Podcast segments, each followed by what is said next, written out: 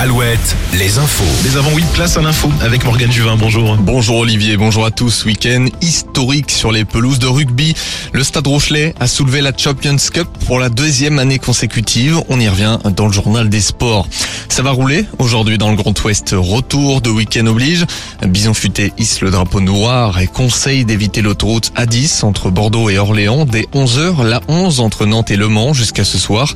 Et puis, il sera également difficile de circuler jusqu'à 19h sur la nationale 165 entre Quimper et Nantes de 10h à 19h.